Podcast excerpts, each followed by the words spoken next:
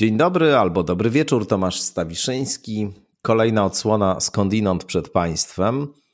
Dziś o myśleniu będziemy rozmawiali, czyli w moim przekonaniu, ale i także w przekonaniu mojego gościa, towarze deficytowym.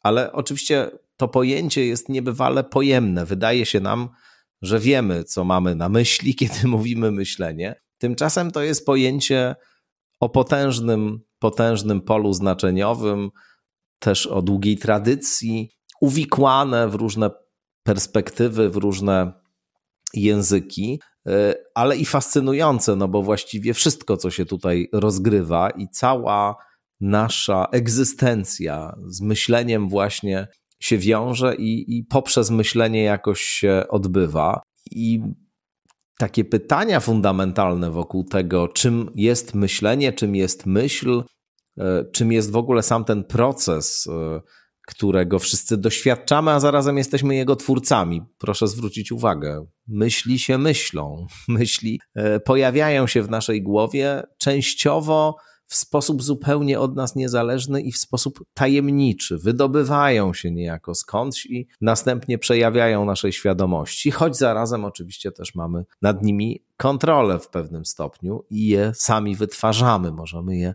kreować w sposób intencjonalny i świadomy. No, jak powiadam, temat myślenia jest tematem przepastnym. My z naszym dzisiejszym gościem, e, doktorem Mateuszem Falkowskim, filozofem, wykładowcą Instytutu Kultury e, w Uniwersytecie Jagiellońskim i School of Forms w Warszawie, e, ale także przewodniczącym zarządu czy prezesem zarządu Fundacji na Rzecz Myślenia imienia Barbary Skargi. Dzisiaj właśnie z Mateuszem Falkowskim o różnych sposobach myślenia o myśleniu rozmawiamy, o różnych definicjach myślenia, o tym, co to znaczy myślenie, no i o tym właśnie, jak się myślenie ma we współczesnym świecie e, i dlaczego ma się nie najlepiej. Tak bym scharakteryzował tę naszą rozmowę, która oczywiście jest e, długa, wielowymiarowa i bardzo wiele wątków się w niej pojawia, no ale przecież nie po to jest ta rozmowa, żebym ja teraz opowiadał jej treść. Trzeba jej po prostu posłuchać. No cóż, Mateusz Falkowski przed Państwem. Doktor Mateusz Falkowski gości w podcaście Skądinąd. Dzień dobry. Dzień dobry. Jesteś prezesem Fundacji na Rzecz Myślenia imienia Barbary Skargi. Na rzecz myślenia to znaczy na rzecz czego? um, Gdybym chciał tutaj, a mógłbym właśnie zacytować słynny sketch pewnej brytyjskiej grupy kabaretowej, nie spodziewałem się reklamy fundacji na początku, ale skoro. No, powiem od razu, że grube miliony naprawdę dostałem za tę reklamę, product placement, przelew czeka. Tak, ale skoro już, e, skoro już tutaj zahaczyłeś o samą tę nazwę, to ja e, może zacznę tak anegdotycznie. Kiedy zakładaliśmy fundację, e, to mm, mm, mieliśmy taki mały spór, powiedzmy ortograficzny czy gramatyczny, mianowicie jak zapisać tę nazwę. Fundacja na Rzecz Myślenia. No, zgodnie z przyjętymi regułami, tę cząstkę na rzecz powinniśmy zapisać małymi, no i e, bo wszelkiego rodzaju tego rodzaju takie przy, przyimki pisze się właśnie małymi literami, no ale była część, mm. część założycieli, która jednak gdzieś obstawała przy tym, żeby to słówko rzecz również napisać wielką literą. No i ostatecznie zostaliśmy przy tym, przy tej wielkiej literze. Do dzisiaj zresztą spotykam się czasem z takimi zarzutami, czy spotykamy się, że no jest to właściwie trochę błędny zapis. E, tak? Fundacja na Rzecz Myślenia i Rzecz Myślenia jest napisane wielką literą, ale stała za tym taka, e, powiedzmy sobie, e, taka argumentacja trochę merytoryczna, a trochę właśnie też gramatyczna. No bo fundacja jest oczywiście taką instytucją, która zajmuje się no co, no zbieraniem pieniędzy troszkę, więc czytaliśmy tę nazwę Fundacja na Rzecz Myślenia trochę na zasadzie, zrzutka, ściepa na rzecz myślenia. Tak? zrzutka, dobre. prezent, prawda? Możemy się zrzucić na wino.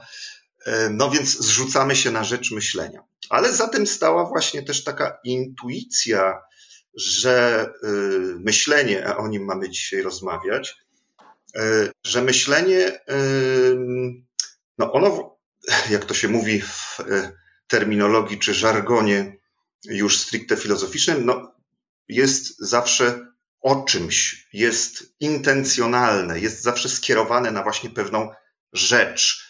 E, ona nie zawsze musi być oczywiście ściśle określona. Ta myśl może się początkowo wokół tej rzeczy jakoś skupiać, zagęszczać, jakoś, jakoś w każdym razie porusza się e, wokół przedmiotu, problemu, kłopotu, e, czegoś, co jest właśnie owej, owego myślenia rzeczą. No i ostatecznie zostaliśmy, zostaliśmy przy tej, przy tej nazwie. E, oczywiście znów sama ta, samo, to, e, e, samo to określenie jest może troszkę na wyrost, może nawet troszkę obrazoburcze bądź zbyt ambitne, no bo oczywiście, jeżeli zajrzymy do statutu fundacji. No Poważnie się robi statut. Okaże się, okaże się, że no chodzi po prostu o wspieranie, promowanie y, filozofii. No a mhm. oczywiście to utożsamienie filozofii i myślenia no jest dalekie od oczywistości. Co więcej, no, ja akurat wyznaję tutaj taki pogląd, y, a mam nawet takie głębokie przekonanie, że po prostu to nie jest to samo. W związku z tym, y, jak mówię, no ta nazwa jest troszkę na wyrost. Oczywiście relacje pomiędzy myśleniem a filozofią Pewnie to jest osobny, duży, duży temat. Może do niego zresztą w którymś momencie dojdziemy. Co do jeszcze samego myślenia, wydaje mi się, że e, mm, gdybyśmy chcieli troszeczkę tak otworzyć tę rozmowę, mam wrażenie, że pewne takie potoczne wyobrażenia, czy coś, co moglibyśmy nazwać obrazami myślenia, jest niezwykle istotne dla tego, jak to pojmujemy, a nawet w jaki sposób myślimy. Prawda? Bo oczywiście ym, możemy e, widzieć czy rozumieć e, myślenie jako przede wszystkim pewien proces. Oczywiście rządzony pewnymi regułami, może nawet pewnymi logikami, no ale jest to przede wszystkim pewien proces.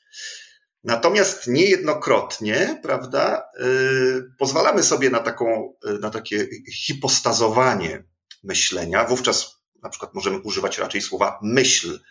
No i na przykład mówimy, że tak, myśl odważna albo myśl wybiera się w podróż. Widzimy coś w rodzaju pewnej takiej postaci, która, yy, która, która ma pewne przygody, której przygody można nawet być może opowiedzieć E, która jest takim, no trochę może jakby bohaterem, aniżeli właśnie procesem. I na przykład różnica pomiędzy tymi dwoma obrazami, ona ma na przykład taką konsekwencję, że e, tam to myślenie jako proces bardziej byśmy chyba byli skłonni wiązać właśnie z pewnym problemem, zagadnieniem, pewną rzeczą, dzięki, którą dzięki takiemu procesowi na przykład rozwiązujemy jakiś problem. Natomiast kiedy sobie hipostazujemy to myślenie jako taką, taką bohaterkę, która wybiera się na przykład w podróż, no to być może już, y, y, może już y, ta podróż być bezcelowa. Ona, ta myśl może sobie gdzieś tam krążyć, może być w pewnym sensie bezprzedmiotowa. To jest oczywiście znów osobne pytanie, na ile jest to w ogóle coś takiego możliwe. Natomiast na poziomie tych prostych obrazów, prostych wyobrażeń, czym jest myślenie, wydaje mi się, że gdzieś poruszamy się zwykle pomiędzy tymi dwoma, e, dwoma wyobrażeniami. No ale to tak, gdybyśmy chcieli na razie pozostać na zupełnie potocznym poziomie mm, myślenia o myśleniu. No właśnie, bo, bo to w ogóle jest bardzo ciekawe pojęcie i takie, które się natychmiast rozgałęzia na wiele różnych innych wymagających też e, dodefiniowania.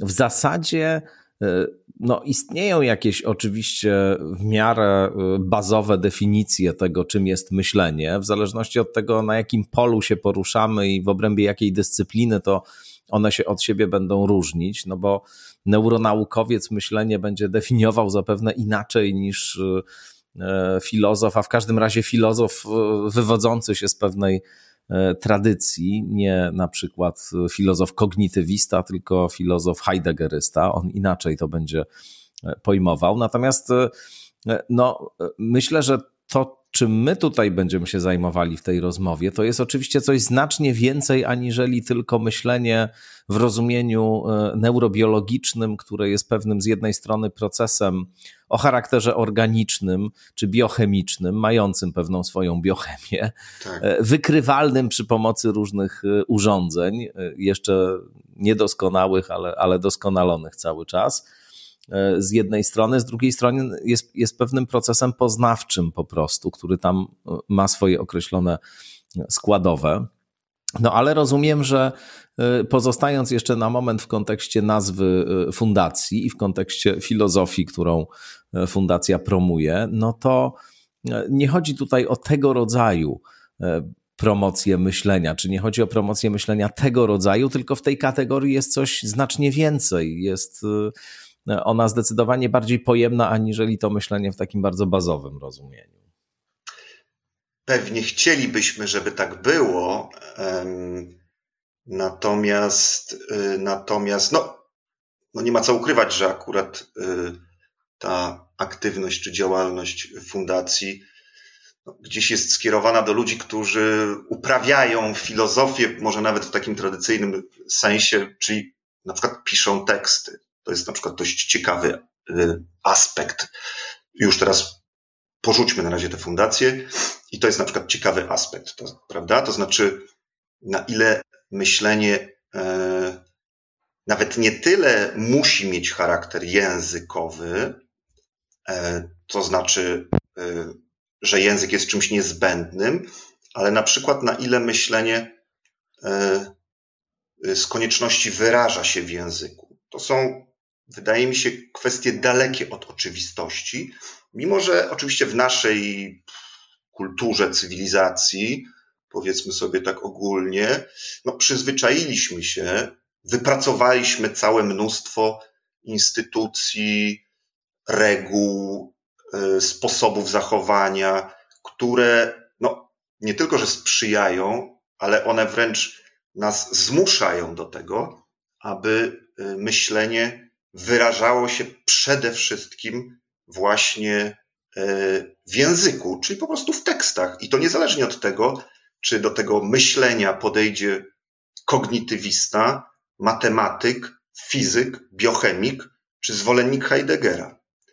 E, mhm. I, to jest, I to jest, wydaje mi się, e, coś dla nas wydaje się oczywistego, ale w gruncie rzeczy od oczywistości, od oczywistości bardzo dalekiego, no bo oczywiście nikt chyba z nas e, nie odbierze e, nie tylko, że zdolności do myślenia, ale po prostu tej aktywności no, ludziom, którzy mm, pracują, zajmują się, czy y, swoją aktywność lokują w obszarach niejęzykowych. Więc to jest jakby jedna, jedna rzecz, e, czyli ten, ten kwestia tego języka, czy tego, w czym, e, w czym wyraża się e, myślenie. Tutaj no, nieuchronnie musi się pojawić, no, troszkę to zapowiadałeś, mówiąc, że temat myślenia od razu otwiera całe mnóstwo, cały zbiór innych kategorii i pojęć czy zagadnień. No, musi się tu pojawić pojęcie rozumu. E, znów, w moim przekonaniu, utożsamienie na przykład myślenia i rozumności, czy myślenia i racjonalności, nawet niezależnie od tego, jak tam szeroko, czy jak, e, jak zdefiniujemy, też nie jest, e, nie jest oczywiste i nie jest takie jednoznaczne. To znaczy, mam wrażenie, że mm, mam wrażenie, że czasem, mm, mm, aby nie być bezmyślnym, musimy sobie pozwolić na pewną dozę irracjonalności. Czy choćby yy, po prostu porzucenia na moment refleksji. Prawda? Więc te relacje pomiędzy myśleniem, rozumnością, a naszym działaniem, no są, jak powiedziałem, no tak myślę, że najdelikatniej możemy to określić, że złożone. Co więcej, żebyśmy nie pozostali na takim poziomie ogólności, co więcej, mam wrażenie, że y, taki standardowy obraz y, kogoś zajmującego się myśleniem, czyli powiedzmy na przykład filozofa, nie wiem, chyba nie jest to jakieś dalekie od potocznej, y, potocznego obrazu e, kogoś filozofującego. On y, stoi trochę, mam wrażenie, w sprzeczności mimo wszystko z właściwie tradycją sięgającą niemal początków filozofii, to znaczy, e, to znaczy właściwie od samego początku.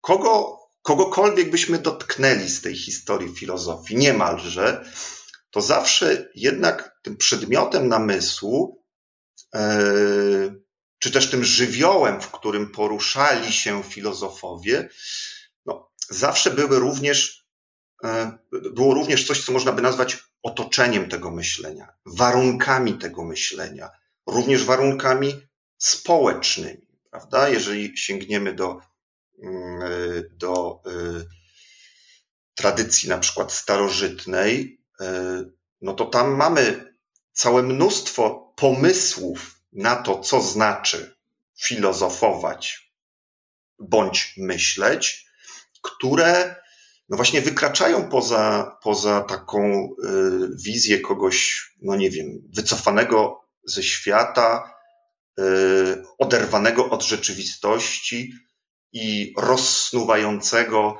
jakieś czysto, nomen omen, myślowe konstrukcje, mm, prawda? No, mamy słynną jaskinię Platona. No jednak tam chodzi o pewne działanie o charakterze wręcz moralnym, o zerwanie kajdan. E, kiedy e, z kolei Arystoteles mówi o tym koniecznym czasie wolnym, no to widzimy, jak to myślenie pozostaje w bardzo silnym związku z pewnymi uwarunkowaniami społecznymi.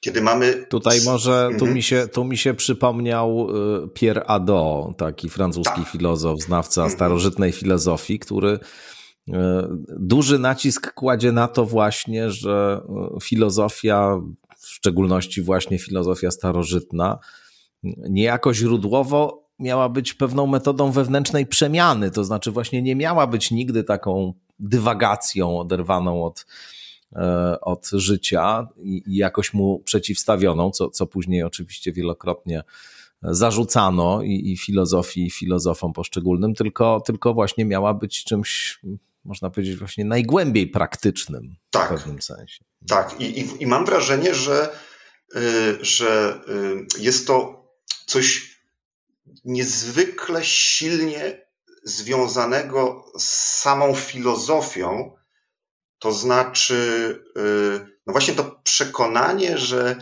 myślenie, problematyzowanie, zajmowanie się myśleniem czy refleksją nieuchronnie jest uwikłane w całe mnóstwo innych y, pozamyślowych obszarów, czyli na przykład właśnie działanie, nie wiem, sen, wyobraźnia, mam nadzieję, że jeszcze do wyobraźni wrócimy, właśnie te uwarunkowania społeczne, czy na przykład, tak jak, tak jak u wspomnianego przez ciebie Ado, y, no właśnie jakaś taka wewnętrzna, etyczna y, y, przemiana, czy praca, praca nad, nad sobą. Ten, ten, ten wymiar ten wymiar właśnie praktyczny, czy to, to bardzo szybko zdano sobie sprawę, że aktywność myślowa po prostu nie, już tak sprowadzając to znowu do pewnego obrazu, no to nie jest po prostu coś, co rozgrywa się w głowie. I tutaj no nawet to, co my robimy, mam nadzieję, jest pewnym przykładem e, no, aktywności, która no, też bardzo dawno została uznana za wręcz fundament filozoficzności i myślenia, czyli rozmowa. Prawda? Rozmowa, czyli znów yy, po pierwsze coś, co się dzieje w języku, ale to jest też coś, co jest pewną aktywnością, co jest pewnym działaniem.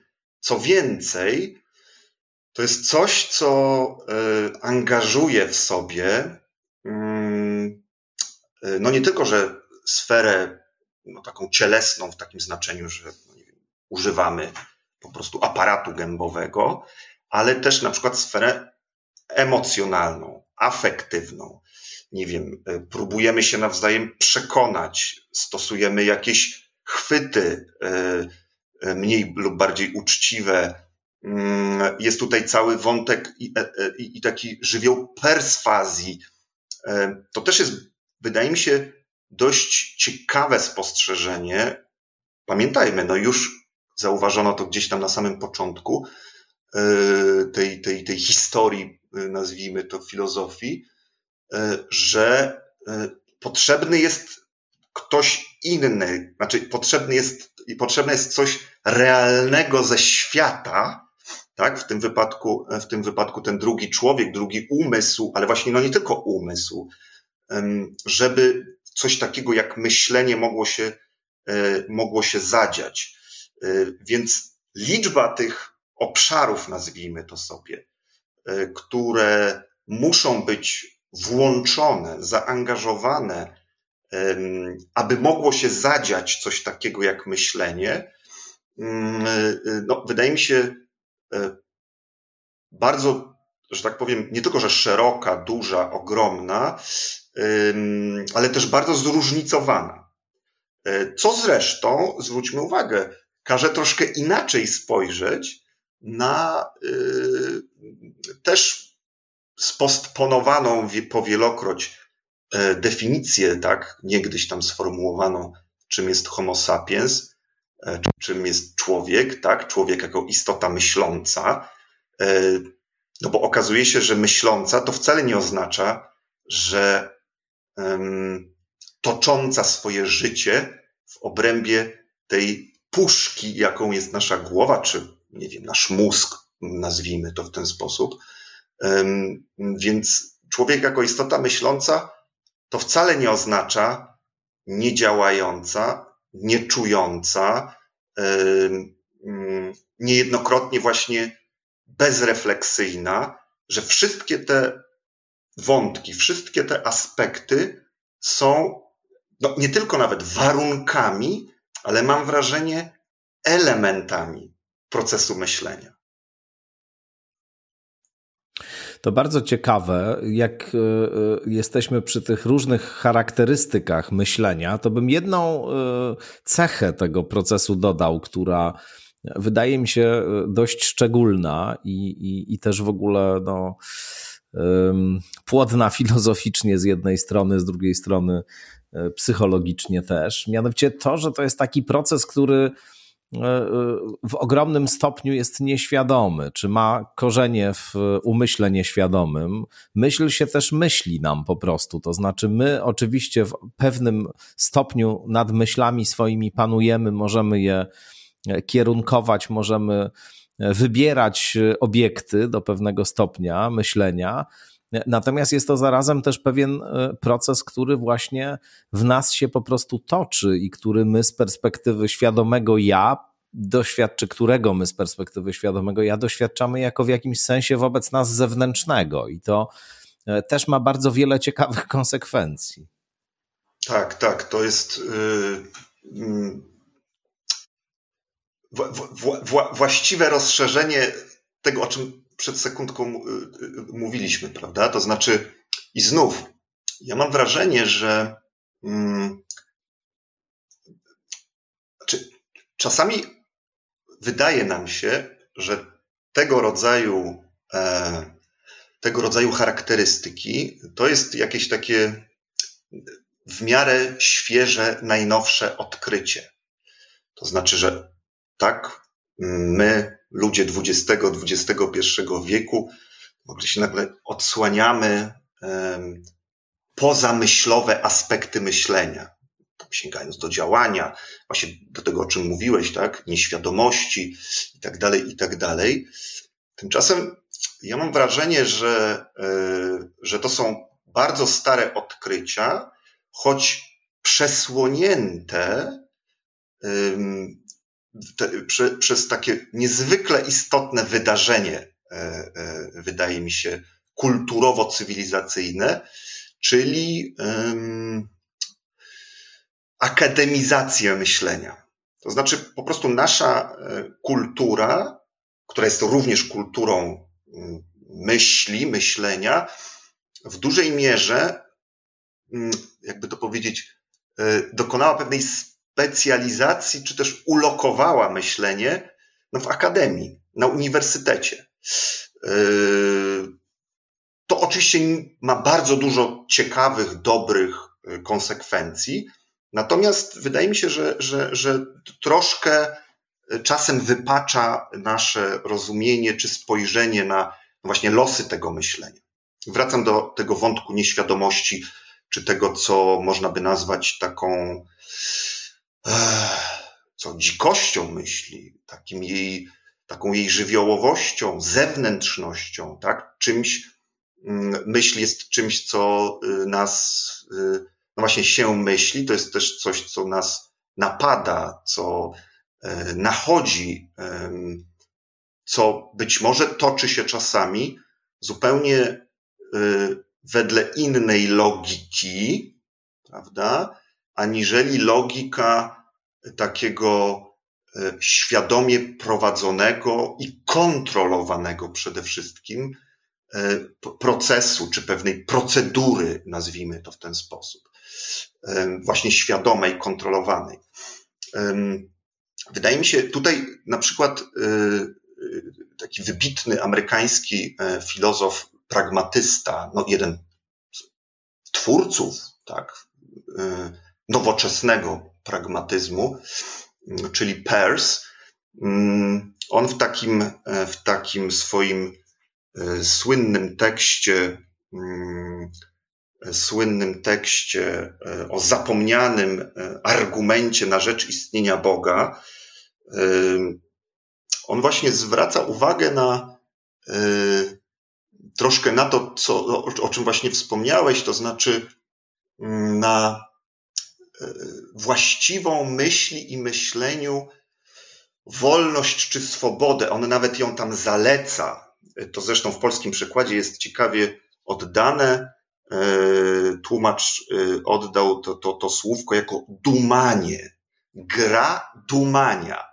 No i właśnie ta gra dumania, czy też gra swobodnego dumania, ona ma e, pewnym sensie pozwolić nam, kiedy mamy na przykład jakiś problem do rozwiązania, albo kiedy zastanawiamy się nad czymś, e, to zresztą problem może być bardzo praktyczny, to znaczy gdzieś obecny w świecie, tak? To nie musi być problem czysto pojęciowy.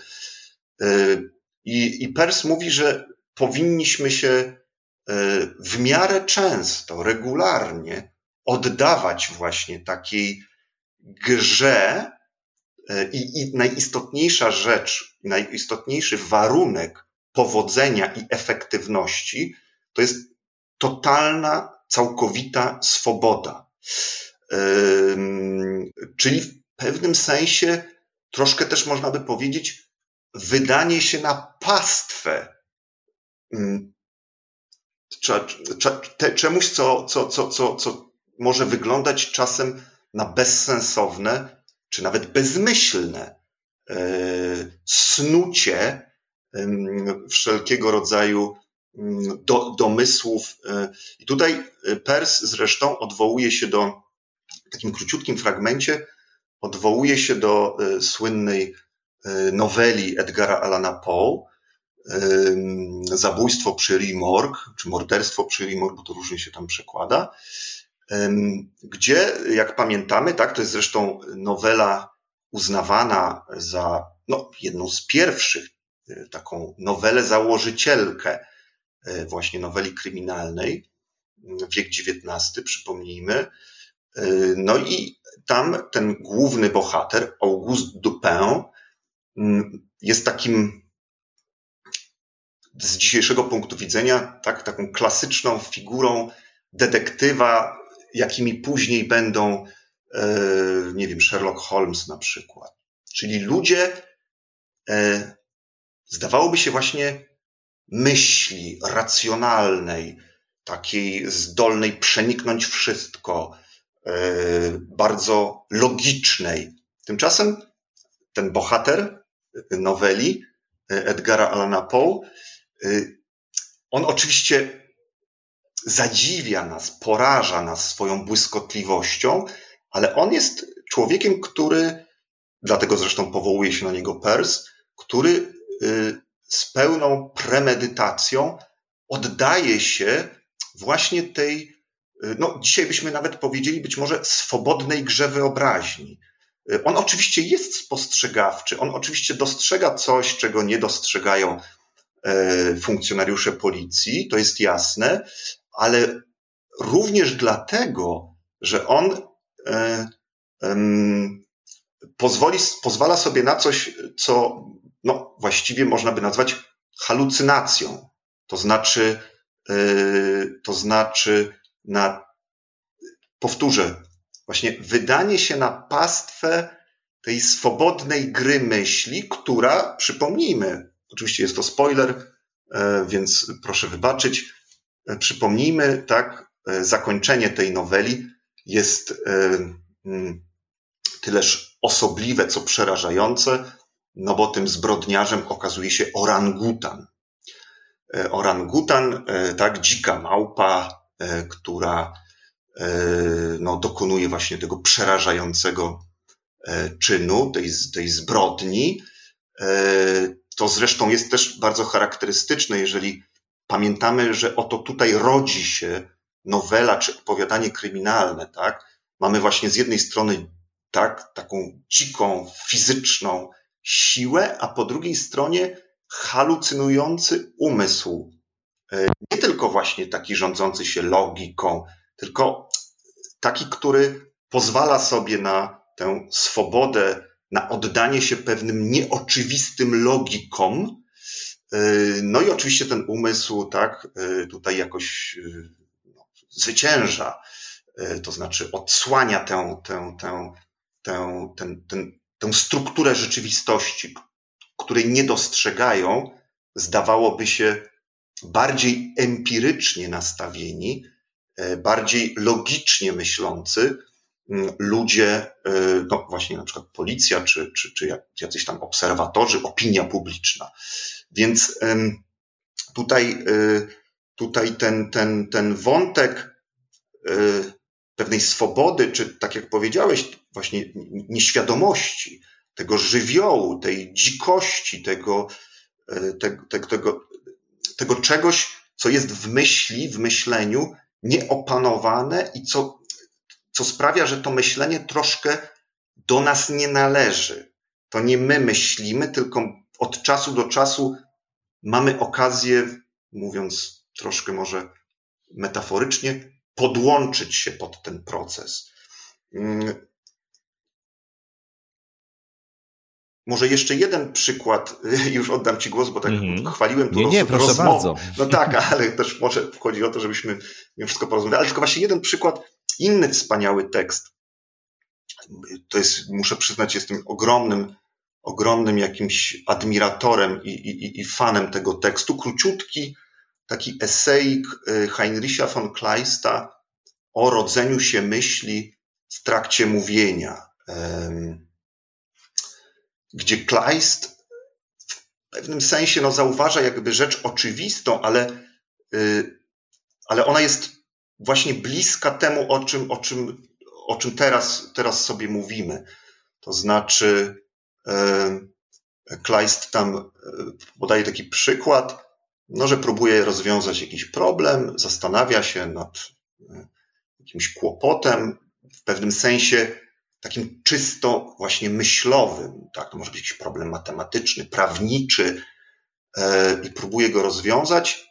No i oczywiście pomaga mu w tym, w tym rozwiązaniu, co? No to jak się właśnie od niego oderwie, i zacznie rozmawiać ze swoją siostrą. I to niekoniecznie właśnie o tym problemie, e, tylko e, po prostu włączy mm, włączy się, że tak powiem, w strumień świata, rzeczywistości, rozmowę, pozostawiając troszkę to myślenie w tle, żeby ono się tam jakby samo troszkę potoczyło. On tam nawet wyjaśnia pewną mechanikę, która się kryje za, za, e, za, tym, za tym, za efektywnością tej metody. O, może w ten sposób można by tak to ująć. Jak to ten jego duch, natykając się na pewną e, przeszkodę, tak, no bo odrywamy się od myślenia, zaczynamy rozmawiać, on się jakby tak napina i zaczyna sam działać troszeczkę, trochę niezależnie od nas, tak jakbyśmy nie mogli mu za bardzo przeszkadzać, a jedynie, mm, y, a jedynie możemy, y, no właśnie usuwając się, wesprzeć ten proces myślenia. Y, no, w tym tekście są oczywiście jeszcze inne przykłady. Tam Kleist rozwija bardzo ciekawą w ogóle teorię umysłu myślenia.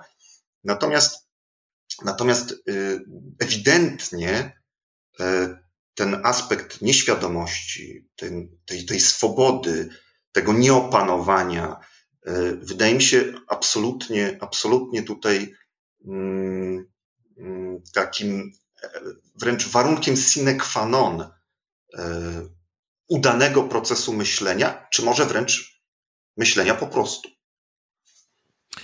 No, tu jest jeszcze jeden wymiar, który też już się pojawiał w tym, o czym mówiłeś przy okazji, przy okazji myślenia, właśnie, to znaczy relacja pomiędzy myśleniem a rzeczywistością. E, już oczywiście w takim zdefiniowaniu tej relacji jakaś ontologia tej relacji jest obecna, to znaczy już coś o tej relacji mówię w ten sposób formułując ten problem, ale to zostawmy, bo tu by można się w długie, długie rozważania zagłębić. Natomiast e, ta kwestia, jak się nasze myśli mają do świata i jaka jest e, interakcja i relacja pomiędzy światem a naszymi myślami, no też jest jednym z zasadniczych tematów i to nie tylko e, nie tylko filozoficznych, tylko, tylko w różnych innych dziedzinach przyglądających się procesom poznawczym, procesom myślenia też jest obecna. Co, co, co temat to y, w zasadzie moglibyśmy to otworzyć no, nowe, nowe seminarium za każdym razem. Y, wspomniałem Edgara Allana Poe, to może chwycę się tego wątku jeszcze, tego detektywistycznego, no bo zwróćmy uwagę, y, oczywiście to nie jest tutaj w żadnym sensie jakieś zaskakujące odkrycie, bo, bo, bo do, po ten przykład sięga się bardzo chętnie mm, kiedy mówi się o myśleniu. Myśleniu, powiedzmy, rozwiązywaniu problemu, czyli też odniesieniu do rzeczywistości. No bo nie ulega kwestii, że praca detektywa no, troszkę właśnie na tym polega, y, albo da się tak opisać jako no, pewien rodzaj, y, pewien rodzaj bardzo trudnego, wymagającego, tak? Tutaj myśl zostaje od razu w punkcie wyjścia postawiona przed bardzo ważnym zadaniem. No, mamy tam zbrodnię i teraz musimy, czyli jakieś wydarzenie, zwróćmy uwagę, wydarzenie e, wyjątkowe, tajemnicze, e, które na pewno ma jakąś przyczynę, to znaczy nie jest pozbawione racji, nawet jeżeli ta racja jest jakaś nie wiem, irracjonalna, tak, ktoś pod wpływem emocji dokonał zbrodni, ale jest jakaś racja, to znaczy jest tu coś do odkrycia w rzeczywistości. No, ta figura detektywa siłą rzeczy, to nie jest nic dziwnego, że Peirce tutaj sięgnął właśnie po nowelę, e, po nowelę kryminalną, e, żeby opowiedzieć troszeczkę o myśleniu, no bo z taką sytuacją w pewnym sensie mają również naukowcy, tak, czy naukowiec. To znaczy, natykamy się na jakieś osobliwe, dziwne zjawisko, niewytłumaczalne. No i teraz musimy poszukać dla niego pewnej racji, przyczyny. Jakoś musimy spróbować włączyć to zdarzenie, którego nie rozumiemy w punkcie wyjścia. Musimy włączyć w jakąś sieć przyczyn, skutków, racji, uzasadnień. Jakoś włączyć w naszą dotychczasową wizję świata, a być może zmienić tę wizję świata, bo bez tego nie da się tego dziwacznego, osobliwego zjawiska wyjaśnić czy wytłumaczyć. I więc w, w, w tym sensie ta, sytuacja klasycznego detektywa i, e, i naukowca jest, e, jest tutaj troszkę podobna. Powiedzieliśmy sobie już, że czasami odkrycie tego e, wymaga tak po stronie tego detektywa pewnej swobody i pewnej wolności e, myśli, puszczenia wodzy, mówi się wodzy fantazji, ale właśnie wodzy myślenia. I troszkę podobnie, zwróćmy uwagę, też musi postępować naukowiec. To znaczy, to znaczy tutaj odpowiednikiem tego byłoby po prostu formułowanie hipotez. Formułowanie hipotez, które znów one, często się mówi o rosnącej roli teorii we współczesnych, zwłaszcza najbardziej zaawansowanych naukach, na przykład, na przykład fizyce czy kosmologii. E, no, w tych naukach, w których też skądinąd może trudniej o łatwo, o, o, o, o łatwe, tanie E, proste do zorganizowania eksperymenty, e, mm, na przykład właśnie w zaawansowanej kosmologii e, jest to, jest to po prostu znacznie trudniejsze. No i tutaj naukowiec, badacz, to zresztą też jest kwestia, na którą zwracano powielokroć uwagę. I, i, I to znaczy na rolę teorii, w tym wypadku na rolę po prostu hipotez, które, zwróćmy uwagę, one bardzo często muszą e, wykraczać poza e, dostępne nam e, prawa, czy znane nam prawa. Oczywiście my staramy się, żeby one nie naruszały tych praw tak aż nazbyt, ale jednak musimy być gotowi na zmianę, na zmianę mm, naszej wizji rzeczywistości i nie możemy ograniczyć się po prostu do obserwacji, do postrzegania, do empirii. E, I e, więc w tym sensie jedną z odpowiedzi na to pytanie o relacje pomiędzy myśleniem a rzeczywistością, no, byłoby takie, e, jedna z tych odpowiedzi byłaby taka, że dostęp do tej rzeczywistości, czy sformułowanie pewnej, pewnej, pewnych tez na temat tej rzeczywistości, wymaga no, czasami umiejętności zdystansowania się od niej. No i oczywiście no, każda taka hipoteza, zgodnie z obowiązującymi e, w nauce regułami, procedurami i metodami, oczywiście musi być później zweryfikowana. Co więcej, ona musi być zweryfikowana powielokroć, najlepiej przez różne zespoły naukowe i tak dalej, i tak. Natomiast w punkcie wyjścia ciekawe jest właśnie to, E, ta, ta konieczność, e, ta konieczność no, wyjścia poza rzeczywistość jako warunek tego, żeby do niej powrócić, być może właśnie z jakąś inną jej, inną jej wizją czy, czy, czy, czy, czy, czy, czy teorią. I teraz, mm, ale to jest, można powiedzieć tak, klasyczny detektyw, naukowiec.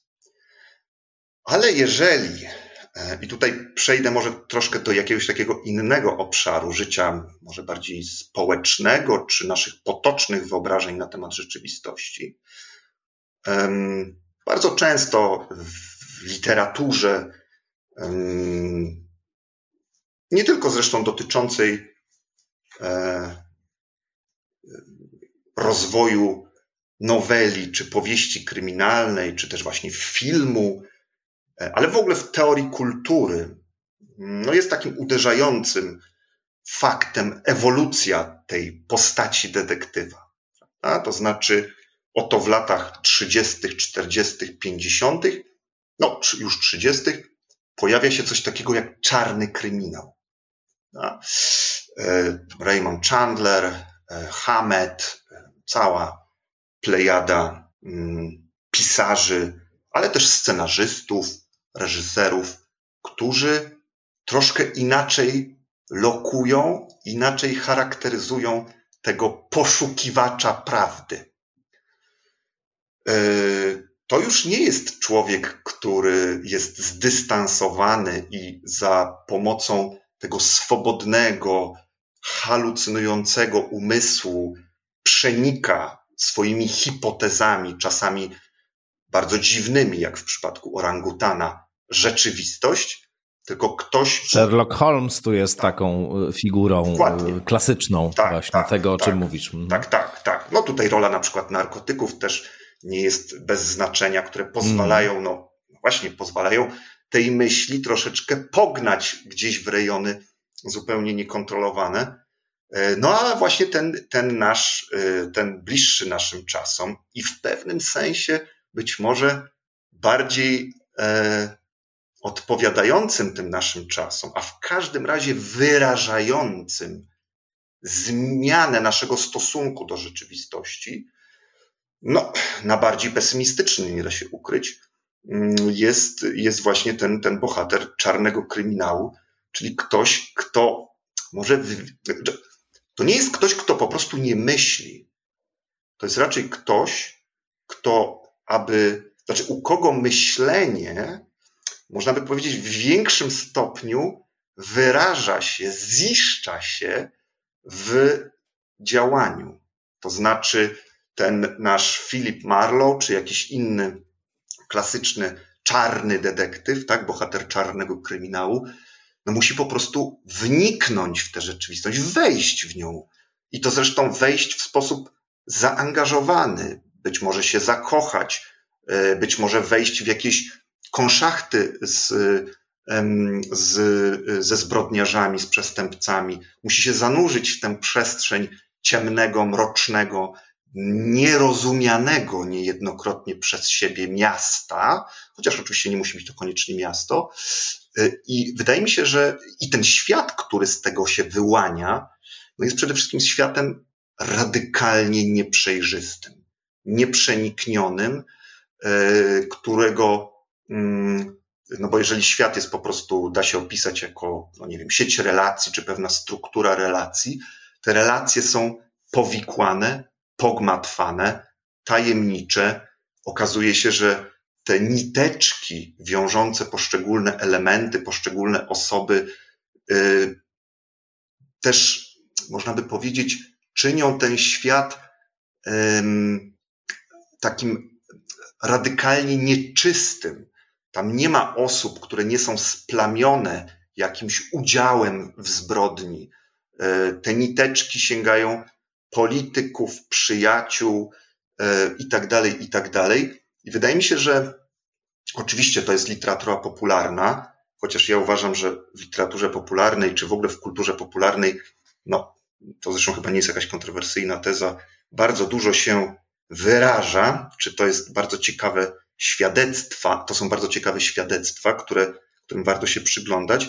No i, i pewnie, i pewnie, e, jeżeli sięgniemy, nie wiem, do naszych czasów, czy bliżej naszych czasów, no to okaże się, że, że e, no, bliżej nam pewnie do, do tej drugiej wizji, to znaczy takiego właśnie świata mm, nieprzeniknionego, pogmatwanego. Tam jeszcze oczywiście, to jest zdaje się jeden z Twoich ulubionych tematów, Tamte niteczki potrafią się zresztą układać w jakieś bardziej określone konstelacje, czy to spiskowe, czy to mafijne. Więc, więc y, to wydaje mi się y, taka, taka ciekawa ewolucja. To znaczy, to nie oznacza, że my mamy być teraz bezmyślni albo że nasza myśl jest bezradna wobec rzeczywistości. To chyba raczej oznacza y, to, że proces myślenia i oczywiście pewnie zawsze tak było, natomiast, y, natomiast y, jak mówię, mam wrażenie, że być może jest to kwestia pewnej intensyfikacji, a może pewnej zmiany w potocznym ujęciu, czy właśnie w takim, takim które wyraża się w kulturze popularnej, że, że to nasze myślenie, ono musi bardzo ściśle interagować z naszym działaniem, z naszymi emocjami. E, krótko mówiąc, poszerza się nasza wizja myślenia. To jest zresztą bardzo ciekawe, bo z jednej strony wspominałeś na początku o kognitywistyce, badaniach mózgu, czyli, czyli w pewnym sensie takim, e, znów z potocznego punktu widzenia, czymś, co można by powiedzieć, coraz ściślej lokuje to nasze myślenie gdzieś tam w tej naszej puszce, a z drugiej strony wydaje się, że coraz głębiej też rozumiemy, czy na nowo odkrywamy, może w ten sposób, właśnie rolę, rolę takich czynników pozamyślowych, czyli właśnie emocjonalnych, e, takich e, związanych z działaniem po prostu. E, to zresztą, i tu już ostatnie słowo, to zresztą może sprzyja filozofii, dlatego że ja przypomnę, to jest jedna z moich takich też, przyznam, ulubionych definicji. Filozofia może należałoby to rozszerzyć w ogóle na myślenie. E, już nie pamiętam, czy to w dociekaniach filozoficznych, czy w jakichś takich swoich zapiskach. Wittgenstein kiedyś e, zdefiniował tak filozofię, filozofowanie ale jak mówię, można by to rozszerzyć na myślenie, e, że trzeba stąpić w pierwotny chaos i czuć się tam dobrze. Piękne. To jest piękne, naprawdę. Bardzo mi się to także podoba, ale może to jest dobry moment, jak już się pojawiły, e, pojawiły teorie spiskowe, a wcześniej e, czarny kryminał E, to może właśnie jest dobry moment, żeby trochę pomówić o, o współczesności z takiego lotu ptaka, powiedziałbym, przyglądając się współczesnej kulturze. Jak się ma, zapytam bardzo ogólnie, myślenie w dzisiejszym świecie, Twoim zdaniem? Nie wiem. Nie, no, jest to pewne. Przed chwilą powiedziałem, że trzeba zstąpić w pierwotny chaos, a ty mówisz teraz z lotu ptaka. Raczej podnieśmy się. No tak, e, prawda. Mm, bo tak. Nie, po prostu zadałem to pytanie, mm, opatrując je takim nie, zastrzeżeniem, że, to, że to z lotu ptaka, wiesz, że, że oczywiście pytanie, czy pojęcie myślenia jak już myślę pokazaliśmy e, w dotychczasowej rozmowie, jest tak pojemne i tak mnoży konteksty rozmaite, że, że jakoś tam by trzeba, tak. E, nie wiem, dwie godziny w ogóle eksplikować o co chodzi w tym pytaniu i, i jakie myślenie ma, ma się na myśli, ale zarazem sądzę, że, że, że, że, że jest tutaj pewna uchwytna treść w tym pytaniu i, i da się coś o współczesnym świecie z tej perspektywy mm -hmm. właśnie myślenia powiedzieć. A to ja troszkę ci utrudnię zadanie. To jak Twoim zdaniem ma się myślenie we współczesnym świecie? Hmm, moim zdaniem ma się nie najlepiej, szczerze mówiąc. To znaczy, mam wrażenie, przyglądając się e, takim środowiskom czy ekosystemom, w których funkcjonujemy, jak na przykład e, media społecznościowe, internet, że to nie są e, środowiska, które myśleniu sprzyjają, że to są raczej takie środowiska, które sprzyjają reakcjom odruchowym e, i bardzo intensywnym emocjom, które, e, które z myśleniem niekoniecznie dobrze korelują. Czasem korelują, ale, ale zazwyczaj nie korelują. E, i że pod wieloma względami w ogóle e, kapitalizm w takiej postaci, w jakiej e, go mamy dzisiaj, no nie jest obszarem, który, który by sprzyjał temu wszystkiemu, co mówiliśmy, myślenie charakteryzując do, do tej pory. No tak, bo, bo rzeczywiście tak trochę ciągnąc tę Twoją diagnozę, bo rzeczywiście mo, można się spotkać pewnie w, gdzieś w wielu miejscach z takim, z takim, z takim przekonaniem, yy, właśnie taką diagnozą, że yy, i ona zresztą, przyznajmy, no, ciągnie się pewnie no, przynajmniej od jakichś takich pierwszych sformułowań po y, II wojnie światowej, powojennych, y, ten wątek, nazwijmy to, bezmyślności współczesnej epoki, czy tam epoki, powiedzmy, późnego kapitalizmu, czy późnej nowoczesności, pewnie różnie możemy, różnie możemy to nazwać. Y, no i teraz można by zapytać, znaczy, bezmyślności, czy nie sprzyja myśleniu, czyli właśnie czemu? To znaczy, jakiego rodzaju hipoteza na temat myślenia y, kryje się za tego rodzaju diagnozami, y, za czym się tęskni, albo czego nie ma, y, kiedy, kiedy formułuje się takie diagnozy. Otóż, no właśnie, mam wrażenie, że tu jest kilka jakichś takich wymiarów. To znaczy, z jednej strony, kiedy mówi się o tej o tym, no nie wiem, braku myślenia, czy temu, że epoka współczesna nie sprzyja myśleniu, to być może czasami odnosimy się do czegoś, co można by nazwać takim kultem działania, to znaczy takim przekonaniem, że tak, no, żyjemy w takich czasach, czy żyjemy no już pewnie od dawna.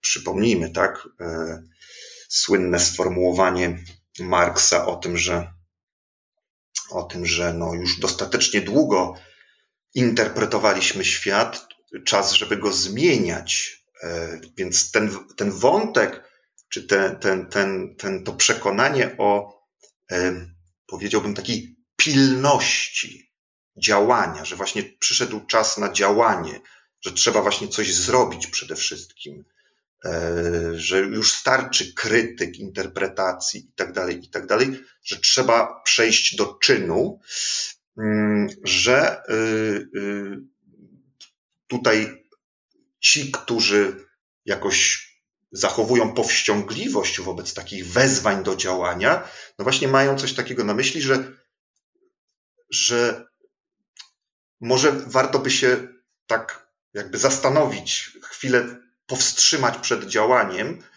Jeszcze zresztą e, gdzieś pewnie z tyłu głowy, mając takie przekonanie, że, że, że, że, że dotychczasowe nasze działania pokazują, że może wreszcie czas właśnie nic nie robić i może to by przyniosło więcej pozytywnych efektów, aniżeli... Po... Bardzo mi się podoba taka wizja.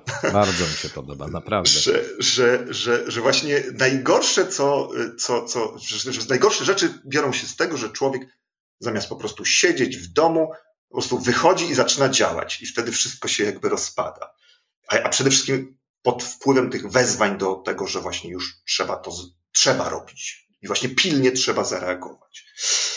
Za tym kryje się też chyba też takie drugie, e, drugie mm, przekonanie, to znaczy, że nasze działania, bo to chyba nawet tu wspomniałeś o tej reaktywności, to znaczy, że one mają trochę, e, to też chyba zresztą obszar jakości bliski, w psychoanalizie czy w psychologii, tak mówi się o czymś takim jak acting out, prawda? To znaczy, to znaczy odreagowywaniu w działaniu. To znaczy, że to nasze działanie, ono mm, tak naprawdę nie jest wynikiem, e, ja wiem, świadomie podjętych decyzji, które potem przekładają się na pewne czyny, tylko ono jest tak naprawdę y, działaniem trochę zastępczym, ale zastępczym w jakim sensie? No w takim, że z pewnymi rzeczami nie potrafimy sobie, w szczególności być może w nas samych, czy w naszych społeczeństwach również, bo to można by rozszerzyć.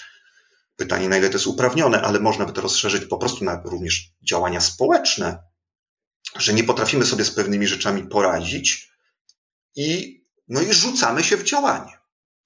Tymczasem należałoby, mówiąc trochę, e, trochę E, tak e, e, karykaturalnie, tak wytrzymać to. Tak jakby. I tu trzeci element. Wytrzymać, czyli co? No, czyli przeżyć. To znaczy, to znaczy, że działanie cały czas rekonstruuje przekonanie tych, którzy diagnozują mm, kryzys myślenia, czy to, że współczesna epoka nie sprzyja myśleniu. No więc, że, że kryje się za tym również takie, takie przekonanie, że ludzie, również społeczności, ale również jednostki, um, działają dlatego, że nie są w stanie właśnie przeżyć, e, doświadczyć czegoś, konfliktu, sprzeczności, e, nie chcą czegoś na przykład zobaczyć, dostrzec czegoś. No tylko wolą właśnie rzucić się, rzucić się w to działanie, chętnie ulegają tej natychmiastowej konieczności reakcji, czy potrzeby reakcji. Mm, I, e, no i pewnie jak, e, pewnie e, jak w ten sposób zinterpretujemy te diagnozy, te pesymistyczne diagnozy co do tego, że nasza epoka nie sprzyja myśleniu, no to gdzieś tu pewnie, pewnie jest sporo racji. Jest taki aforyzm Franca Kawki, E, który można by powiedzieć streszcza troszkę ten rodzaj postawy tych krytyków współczesności. To znaczy, że przez niecierpliwość zostaliśmy wygnani z raju i przez niecierpliwość nie jesteśmy w stanie doń wrócić.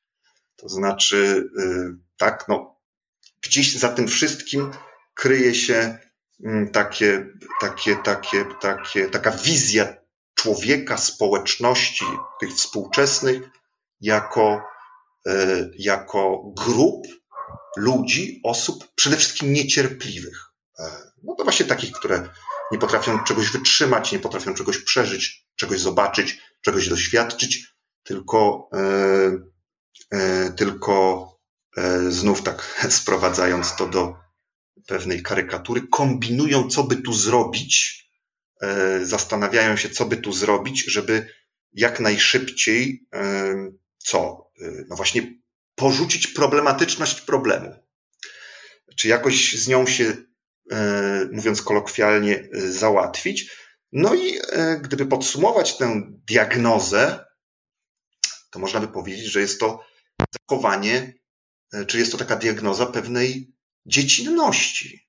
Tak? To znaczy, no, to jest postawa, ta niecierpliwa, uciekająca w działanie, no jest to postawa właśnie kogoś, kto, kto no jest właśnie re, reaktywny jak, jak, jak, jak dziecko, powiedzmy sobie. Mm, nie wiem, czy, czy, na, czy za tym, co powiedziałeś, kryłaby się taka wizja na przykład? Czy, czy, czy jakoś byś na przykład to uzupełnił o coś? Jak, jak to widzisz?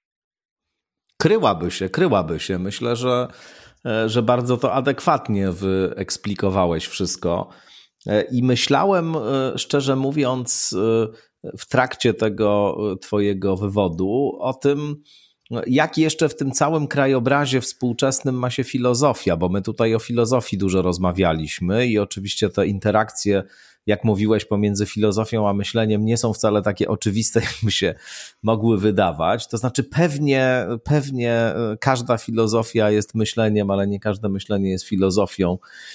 To, to, to konstatacja oczywista, ale. To bardzo optymistyczna, ale... przepraszam, że ci przerwę wizja. no tak, Filozofowie tak, może. potrafią być bezmyślni. też prawda, też prawda, oczywiście. Y, ale y, no właśnie, ten krajobraz y, współczesności z, z jednej strony akademizacją myślenia, o której powiedziałeś, z drugiej strony z takim no, istotnym obniżeniem się statusu filozofii jako dyscypliny poznawczej, jako dyscypliny, która właśnie pewien, pewną korelację pomiędzy rzeczywistością a myśleniem wytwarza, to, to jest fakt i jakieś takie powszechne wyobrażenie o filozofii jako o czymś właśnie, co od rzeczywistości jest albo oderwane, albo co już nie dysponuje na dobrą sprawę żadnymi takimi narzędziami, które umożliwiałyby mówienie o tej rzeczywistości coś istotnego, to, to jest takie bardzo specyficzne położenie tej nobliwej dyscypliny przecież. I y, chciałbym Cię zapytać na, na, na koniec naszej rozmowy właśnie o to, jak Ty widzisz te interakcje i te relacje. I, i, i także położenie samej filozofii w świecie, a, a zatem pewnego specyficznego sposobu myślenia. Jakieś badania, już nie pamiętam z którego roku, badania na absolwentach polskich uczelni, losach absolwentów, jakoś tam wyraźnie pokazywały, że e, nie wiem, czy to na pierwszym, ale pewnie na podium znajdowali się, znajdowały się absolwentki, absolwenci filozofii, jeśli chodzi o o znajdowanie pracy, tak, najniższe bezrobocie wśród właśnie absolwentów i absolwentek filozofii. Więc tak wstępnie i na zachętę można i studiować filozofię, nie troszcząc się o przyszłą pracę, chociaż niekoniecznie będzie to oczywiście praca akademickiego filozofa. Natomiast, y, znaczy ja bym powiedział tak. Jeszcze troszeczkę właśnie do tej diagnozy współczesności. No bo jeżeli, e, bo, bo z czego to wszystko jakby wynika też między innymi, mam wrażenie, albo dlaczego, dlaczego, gdyby przyjąć to wszystko, co sobie mówiliśmy o myśleniu, dlaczego to może budzić jakiś rodzaj no, oporu? Otóż wskazaliśmy na takie przynajmniej dwa wymiary y, myślenia. Zaraz przejdę do, do, do, filozofii. Czyli ten aspekt wydania się na pastwę tego, co Peirce nazywał tą grą dumania, a z drugiej strony mówiliśmy o y, też rozmowie. Oba, oba te wymiary łączy, wydaje mi się, e, wydaje mi się, taka jedna wspólna cecha. To znaczy, że e, czy będziemy właśnie dumać w takim persowskim sensie, czyli trochę uprawiać rodzaj rządzonej dziwną logiką halucynacji, czyli myśleć pełni swobodnie, czy z drugiej strony zaczniemy e, rozmawiać, w obu wypadkach jesteśmy troszkę skazani na niewiedzę, chaos, to co nieprzewidywalne, to czego nie sposób kontrolować.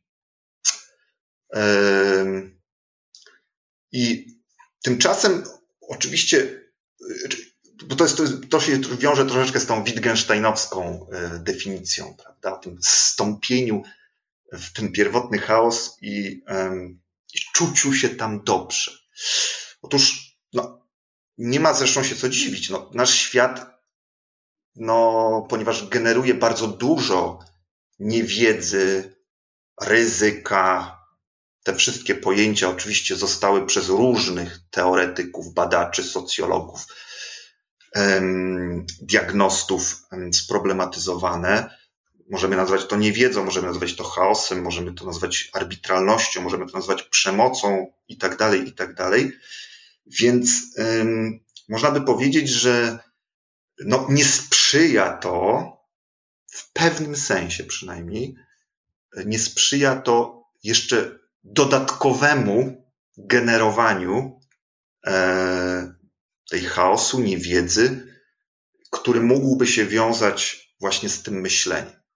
No, myślenie wydaje się tak na pozór, i jest oczywiście w tym część prawdy, no ono, i czasami zresztą o to się formułuje zarzuty pod adresem myślenia, że ono właśnie porządkuje świat, schematyzuje, klasyfikuje i tak dalej, i tak dalej. Czasami tak, ale takie prawdziwe, autentyczne myślenie, wydaje mi się, że właśnie robi coś dokładnie przeciwnego. Ono raczej właśnie generuje ten chaos, a przynajmniej wydaje na, już przepraszam, że tak nadużywam tej formuły, mm, właśnie wydaje nas na pastwę tego, tego chaosu, niewiedzy i problematyczności.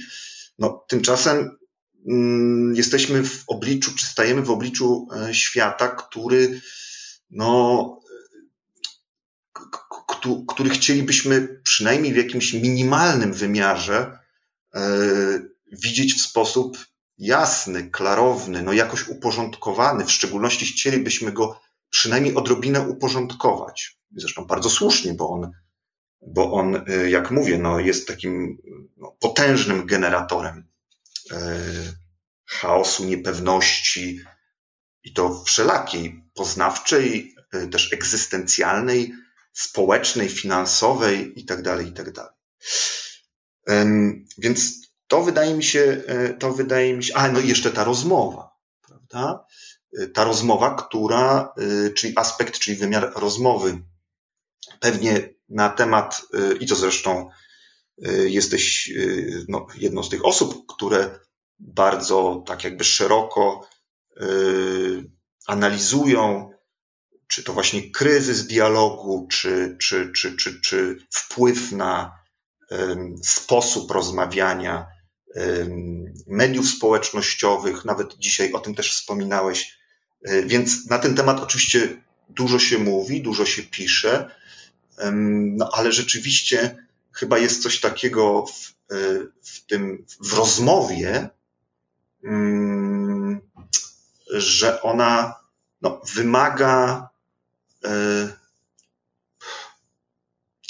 że wymaga wielu rzeczy, ale wymaga właśnie pewnego też minimalnego zaufania. Mhm. No nie chciałbym powtarzać tutaj analiz, które, które jak mówię, no zostały przeprowadzone przez ludzi na szczęście mądrzejszych ode mnie i mających pewne dane i tak dalej. Natomiast no, mam wrażenie, że z tym akurat zaufaniem to jest jakiś zasadniczy problem. E, jest jakiś zasadniczy problem no on się wiąże pewnie na przykład również z, z jakimś takim, e, no nie wiem, kryzysem na przykład instytucji, czyli nie tylko, to, jest, to nie jest tylko kwestia jakby takiego czysto egzystencjalno-indywidualnego braku zaufania, tylko raczej, mm, raczej mm, pe, pe, pewnego nadwyrężenia.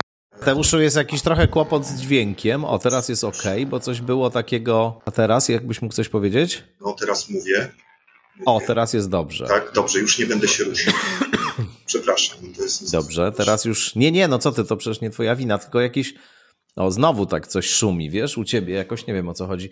To jest tak, jakby coś tam się może przestawiło, albo jakiś kabel coś nie, nie stykał, wiesz. Ja się obawiam niestety, że to mógł się włączyć y, moja chłodnica. A, to może być. Bo niestety, bo niestety kryzys zaufania dotyczy również technologii one, te komputery strasznie się zużywają współcześnie. No tak, ale to widzisz, to jest ciekawa interwencja takiej siły, y, powiedziałbym niemyślącej w zasadzie zupełnie w naszą w naszą rozmowę o myśleniu i, i to taka powiedziałbym bardzo brutalna interwencja, która, która na dobrą sprawę wymusza na nas y, jakąś szybką puentę, bo, bo chłodnica raczej nie zaprzestanie, dopóki się komputer nie wychłodzi, a on się wychłodzi jak, jak go wyłączę. Jak, przestanie, jak go wyłączę. Dokładnie tak będzie. Y, więc y, no tak, więc, więc, więc te dwa wymiary, wyobraźnia i rozmowa, wydanie się na pastwę niepewności w myśleniu i niepewności w rozmowie. To są te dwa elementy, które gdzieś mam wrażenie mogą nie sprzyjać myśleniu, nazwijmy to sobie w ten sposób. Ale jednocześnie przecież, bo wspomniałeś o filozofii, jednocześnie e, no, jest tak, że e, problemy filozoficzne, klasyczne problemy filozoficzne, pytania filozoficzne, one gdzieś tam są rozwiązywane, poruszane w również e, dziedzinach nauk, w dyscyplinach, obszarach pozafilozoficznych, nawet wspomnianych tutaj, czy tam nawet po prostu we wspomnianych tutaj przez Ciebie naukach kognitywnych, w psychologii, w socjologii, w naukach społecznych, ale również oczywiście w e, naukach przyrodniczych. Więc ta filozofia gdzieś tam się toczy, ona niekoniecznie musi być uprawiana przez tak zwanych filozofów. I ostatnie zdanie tego, to właśnie to jest ciekawe, że tego nie poruszyliśmy, ale to może nawet dobrze, bo to byłoby znowu osobne seminarium. Mianowicie kwestia prawdy. Yy, otóż, otóż mam wrażenie, że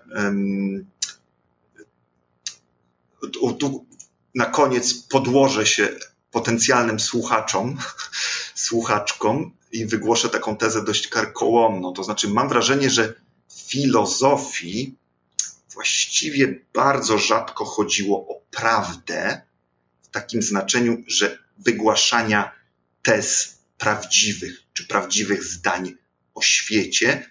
Mam wrażenie, że przynajmniej w równym stopniu chodziło o sprawdzenie tego, co może myślenie. Oczywiście tam cały, tam zawsze następowało, następowała jakaś konfrontacja z prawdą, czy jakieś odniesienie do prawdziwości. Natomiast y, tutaj złagodzę tę moją karkołomną tezę. Y, wydaje mi się, że bardzo charakterystyczne dla filozofii jest przynajmniej oscylowanie pomiędzy tymi dwoma biegunami, to znaczy pomiędzy biegunem kwestii prawdy i prawdziwości, a kwestią e, tego, co może myślenie, co my możemy zrobić w myśli, dokąd myśl może się posunąć, co my możemy wręcz wymyślić. E, I ta oscylacja wydaje mi się w filozofii e, no, czymś takim najbardziej pa, pa, pasjonującym po prostu. No i może właściwie tak zakończę. Nie wiem, czy, czy cały czas są kłopoty techniczne. E, bardzo drobna taka, taka w tle jest rzeczywiście mm, muzyczka. E, dźwiękowa jakaś, tak, tak. Nazwijmy to muzyczką specyficzną.